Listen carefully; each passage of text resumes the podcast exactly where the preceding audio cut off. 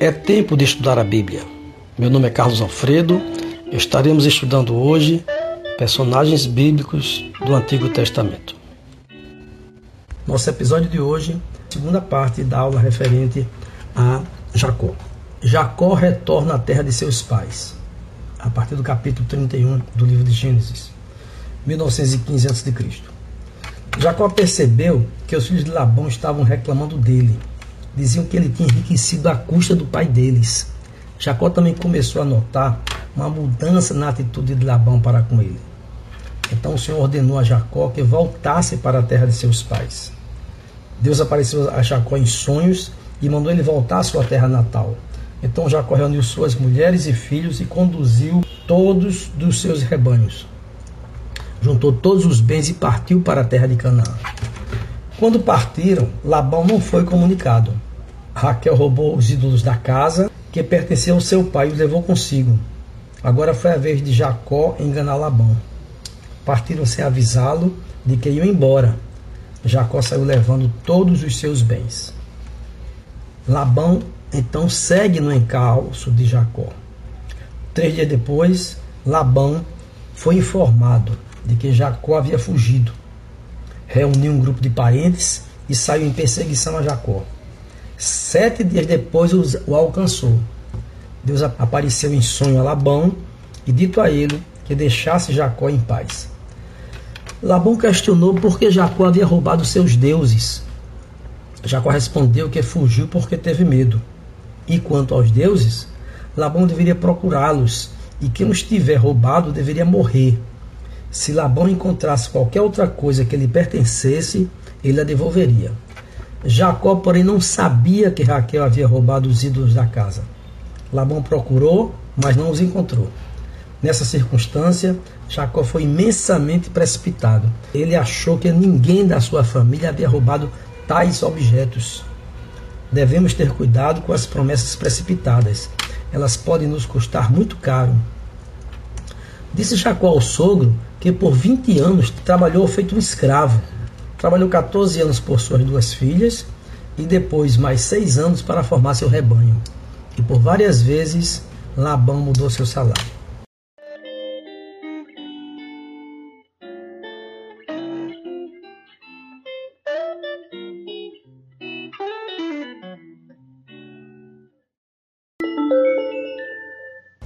a aliança entre Labão e Jacó. Eles fizeram, portanto, uma aliança que servisse de testemunho do compromisso entre eles. Jacó pegou uma pedra e a colocou em pé como monumento. A fim de comemorar a ocasião, Labão chamou o lugar de Jegar Saaduta, que é o nome aramaico, e Jacó o chamou de Galeed, que é o nome hebraico. A gente vê aí que Jacó já tinha mudado a sua, o seu linguajar, né? passou a já usar nomes em, em judaico para atribuir a, a, fatos e fenômenos assim que ele pudesse ter pela frente. Labão declarou: Este monte de pedras servirá de testemunha para nos lembrar da aliança que fizemos hoje. Quando Jacó seguiu viagem, anjos de Deus vieram encontrar-se com ele.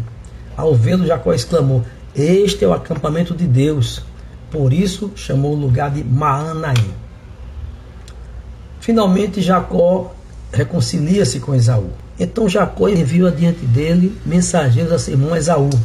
Disse-lhes: Digam a Esaú: Assim disse seu servo Jacó: Até o momento estava morando com nosso tio Labão, e agora tenho rebanhos, além de muitos servos. Enviei estes mensageiros para informar, meu senhor, da minha chegada, na esperança de que me receba amistosamente. Depois de transmitirem a mensagem, voltaram a Jacó e lhe disseram: estivemos com seu irmão Esaú. Ele está vindo ao seu encontro com um bando de 400 homens.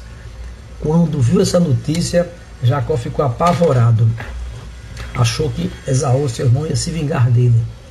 Dividiu em dois grupos sua família e seus servos e os animais. Então ele pensou: se Esaú encontrar um dos grupos e atacá-lo, talvez o outro consiga escapar. Nesse instante, Jacó fez uma oração ao Senhor pedindo proteção. Depois escolheu entre seus bens alguns animais para presentear seu irmão. mandou os encarregados irem à sua frente para dizerem a Esaú que aqueles animais eram um presente de Jacó. Em seguida, Jacó luta com Deus e transpõe o val de Jaboque.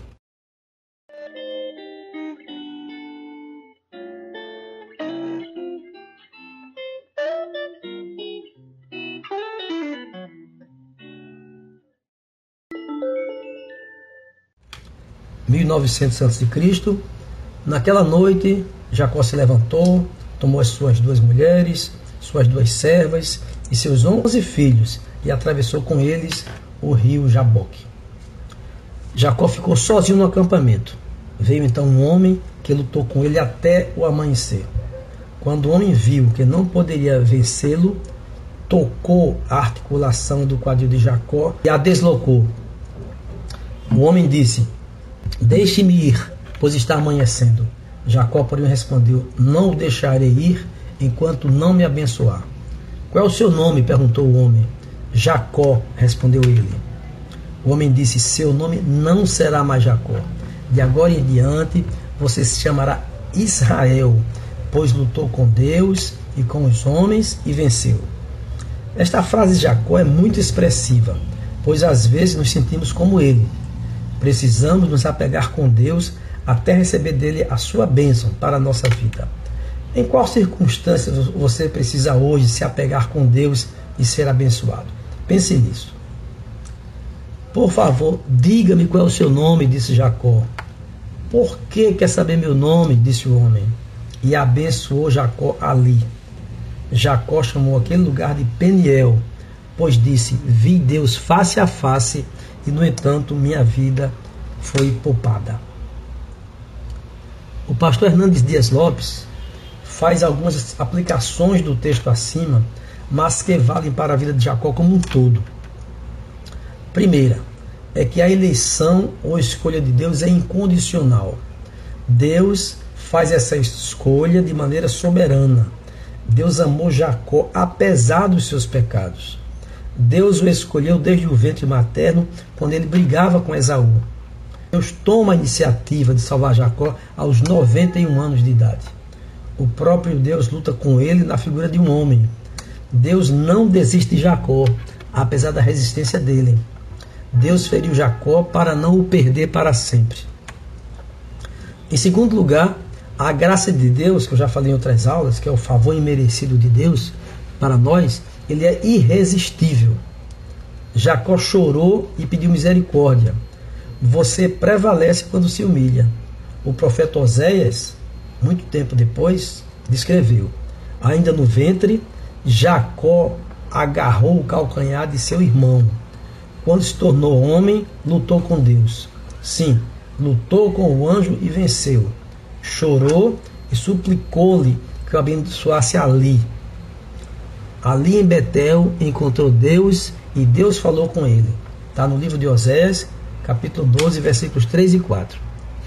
Jacó confessou o seu pecado para Deus. Qual o seu nome? perguntou o homem que era Deus. Jacó, respondeu ele. Agora ele falou a verdade, quando estava face a face com Deus. Há 20 anos, quando ele enganou seu pai, Isaac lhe perguntou: Qual é o seu nome? Ele respondeu: Esaú. Ali se reconheceu que era pecador enganador, mentiroso e suplantador. É um novo Jacó, que agora está se chamando Israel.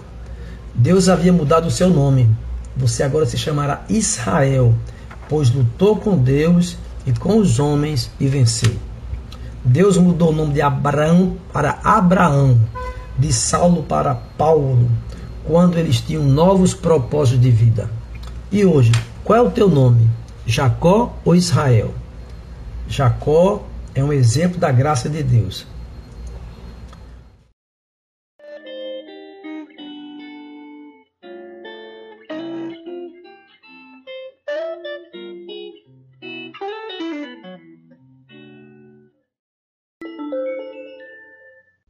O encontro de Jacó com Esaú. Jacó levantou os olhos e viu Esaú aproximando-se com seus quatrocentos homens. Assim dividiu os filhos entre Lia, Raquel e as duas servas. Jacó passou à frente e, ao aproximar-se do irmão, curvou-se até o chão sete vezes. Veja como agora era um homem mudado. Esaú correu ao encontro de Jacó e o abraçou. Pôs os braços em volta do pescoço do irmão e o beijou. E os dois choraram. Jacó falou: Esses são os filhos que Deus, em sua bondade, concedeu a seu servo. Jacó insistiu para que o irmão aceitasse seus presentes. Disse ele: Peço que aceite meu presente e que alívio é ver seu sorriso amigável. É como ver a face de Deus. Vale ressaltar aqui o perdão de Esaú. O que é marcante aqui é que Jacó viu a face de Deus na face de Esaú. Eu pergunto: você perdoaria seu irmão, seu amigo, que ele trapaceou de alguma maneira? Depois de muita argumentação, Esaú aceitou os presentes de Jacó. Depois do seu encontro com Deus, Jacó era outra pessoa. Aqui ele chama o seu Esaú de meu senhor e curva sete vezes ao chão. Sete é o número da perfeição. Ele agora é outra pessoa. E a família de Jacó muda-se para o Egito. Seu filho José é vendido para o Egito, assunto de aula posterior, próxima aula, torna-se governador e um dia traz seu pai com todos os irmãos para morarem naquele país. Jacó, após viver 17 anos no Egito, morre lá aos 147 anos. Antes de morrer, pede que seus ossos sejam levados e enterrados na terra de Canaã. Isso de fato aconteceu. O capítulo 49 do livro de Gênesis, ele é muito interessante, cada um pode ler com calma assim mais detalhada, que as profecias que Jacó faz em relação a seus filhos, ele os abençoa, mas de uma maneira assim profética. Realmente é fascinante esse texto aqui. Então Jacó mandou chamar todos os seus filhos e lhes disse: Reúnam-se ao meu redor e eu direi o que irá acontecer a cada um de vocês nos dias que virão. É impressionante as bênçãos proféticas de Jacó aos seus filhos. Vejamos. O filho dele era Ruben. Ele disse: Ruben, você é meu filho mais velho, minha força, o filho da minha juventude vigorosa. É o primeiro em importância e o primeiro em poder. É contudo impetuoso como uma enchente, e não será mais o primeiro, pois deitou-se em minha cama, desonrou o meu leito conjugal ele havia se deitado com Bila, concubina do seu pai. É interessante aqui essa expressão impetuoso como as águas, impetuoso como uma enchente, aquela coisa que ninguém consegue segurar. Simeão e Levi, dois outros filhos dele, são iguais em tudo. Suas armas são instrumentos de violência. Que eu jamais esteja presente em suas reuniões e nunca participe de seus planos. Eu os espalharei entre os descendentes de Jacó. Eu os dispersarei por todo Israel. Chegou agora a vez de Judá. Judá, seus irmãos o louvarão. Você agarrará seus inimigos pelo pescoço, e todos os seus parentes se curvarão à sua frente. Judá, meu filho, é um leão novo que acabou de comer sua presa. O cetro não se afastará de Judá, nem o bastão de autoridade de seus descendentes, até que venha Siló, aquele que todas as nações honrarão. Ele amarra seu potro a uma videira, seu jumentinho a uma videira seleta. Está previsto lá no profeta Zacarias 9. Diz assim: Eis aí vem o teu rei, justo e salvador, humilde, montado em jumento, cria de jumenta. É impressionante como o profeta Zacarias muito tempo falou a respeito de Jesus, né? E Jesus é descendente de Judá. Continua: lava suas roupas em vinho, suas vestes no sangue das uvas. E a gente lembra que Jesus transforma água em vinho lá, seu primeiro milagre, no Evangelho de João, capítulo 2, de 1 a 11. Judá aponta para Cristo, sempre tem em mente isso. Judá aponta para Cristo. O mais importante descendente real de Judá Jesus Cristo é chamado de leão da tribo de Judá. Está em Apocalipse, último livro da Bíblia, capítulo 5, versículo 5. Uma tradução aramaica interpreta esta palavra, Siló, né? até que o Messias venha. Está na Bíblia de Genebra, página 85. E te obedecerão todos os povos. Isso foi concretizado em Jesus Cristo. Zebulon, outro filho de Jacó, se estabelecerá à beira-mar e será um porto para navios. Issacar, outro filho, é um jumento forte, que descansa entre dois sacos de carga. Dan governará seu povo, como qualquer outra tribo de Israel. Dan será uma serpente à beira da estrada, uma víbora junto ao caminho que morde o calcanhar do cavalo e faz o cavaleiro cair. Ó Senhor, espero pelo teu livramento. Só lembrando que Sansão, que pertenceu a esta tribo, derrubou sozinho os filisteus, conforme o livro de Juízes, lá no capítulo 15. Outro filho era Gade. Gade será atacado por bando de sequestradores, mas o atacará quando bater em retirada. Azer, outro filho, se alimentará de comidas deliciosas e produzirá iguarias dignas de reis. Naftali é uma gazela solta que dá à luz filhos filhotes. José. José é árvore frutífera junto à fonte. Seus ramos se estendem por cima do muro. Seu arco, porém, permaneceu esticado, e seus braços foram fortalecidos pelas mãos do poderoso de Jacó, pelo pastor, a rocha de Israel. Que o Deus de seu pai o ajude. O Todo-Poderoso o abençoe com bênçãos dos altos céus, bênçãos das profundezas das águas bênçãos dos seios e do ventre. Que essas bênçãos descansem sobre a cabeça de José, que é príncipe entre seus irmãos. Lembrando que José começou a sua vida como escravo, sendo vendido pelos seus irmãos. E aqui a profecia para ele é que ele é príncipe entre seus irmãos.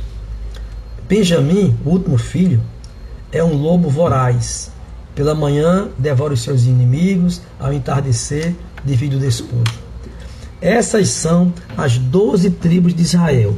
E por, foi por isso que seu pai disse, ao despedir-se de seus filhos, deu a cada um deles a bênção que ele era adequada. Depois dessas, dessa instrução a seus filhos, morreu.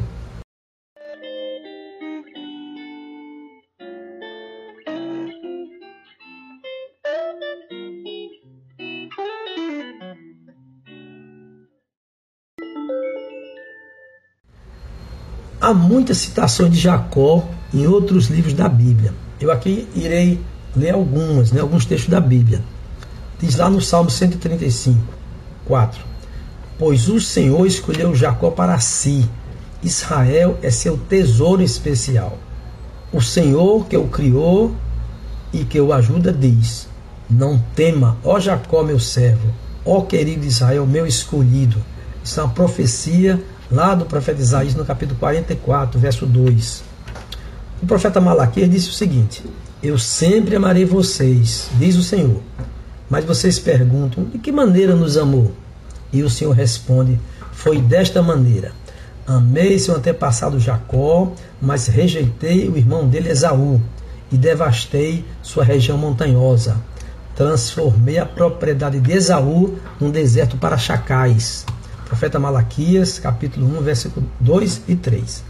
Ei, mas não agora. Contemplá-lo-ei, mas não de perto.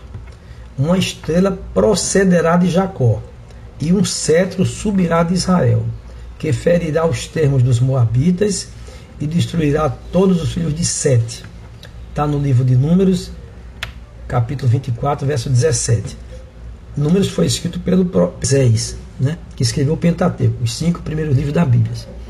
E a gente vê um paralelo disso aí quando a gente chega lá em Mateus 2, que diz assim: E tendo nascido Jesus em Belém da Judéia, no tempo do rei Herodes, eis que uns magos vieram do Oriente a Jerusalém, dizendo: Onde está aquele que é nascido rei dos judeus?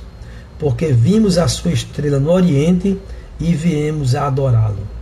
Então é interessante aí essa analogia com o livro de Números, escrito por Moisés, dizendo que uma estrela procederá de Jacó, que é Jesus, e um cetro subirá de Israel, que é o rei Jesus, com essa comparação lá no Evangelho de Mateus, primeiro Evangelho do Novo Testamento, que viram a sua estrela no Oriente e foram adorá-lo. Lá em Mateus ainda diz assim: Digo a vocês que muitos virão do Oriente e do Ocidente para um lugar à mesa com Abraão, Isaac e Jacó no reino dos céus. Mateus 8, 11. Toda a Bíblia é repleta da expressão Deus de Abraão, Deus de Isaac, Deus de Jacó. Então esse trio, né? Avô de Jacó, o pai, ele próprio, aparece muito em vários textos da Bíblia. E, na, e no livro, na carta aos Hebreus, diz assim: pela fé, Jacó, quando estava para morrer, abençoou cada um dos filhos de José e, apoiado sob a extremidade do seu bordão, adorou a Deus. Né? Hebreus 11, 21. Muita gente às vezes pergunta assim: bom, mas é, quem são os, os descendentes mais conhecidos de Jacó, das doze tribos? Eu aqui listei alguns. Levi, né, seu filho Levi, descendentes dele foi Arão, que é muito conhecido, Moisés, irmão de Arão, Arão, Eli, João Batista, Novo Testamento, e vários daqueles profetas do Antigo Testamento também. Judá teve como descendente Davi, Salomão, Jesus. A tribo de Dan, já falei em Sansão. A tribo de Naphtali teve Baruque, Elias. A tribo de Gade teve Jefité, foi juiz em Israel. A tribo de José teve Josué, teve Gideão e teve Samuel, e a tribo de Benjamim, que teve Esther e Paulo. Finalmente, na Bíblia de estudo cronológica, encontrei assim a descrição da vida de Jacó em quatro estágios que eu queria compartilhar com vocês. Primeiro estágio da vida dele. Ele viveu à altura do seu nome, que quer dizer enganador. Então isso é muito relevante viveu a altura do seu nome. Ele estava sempre passando outro para trás, sempre enganando, né? Ele foi enganador no nascimento, foi enganador quando fugiu de casa, já havia agarrado o direito de primogenitura e a bênção do irmão. Em segundo estágio da vida dele, ele se viu do outro lado agora. Ele foi manipulado e enganado pelo seu sogro Labão. Então, ora enganador, ora enganado. O terceiro estágio, ele estava no papel daquele que agarra ele agarrou-se a Deus e seu nome foi mudado para aquele que luta com Deus. E o último estágio da vida dele foi ser agarrado.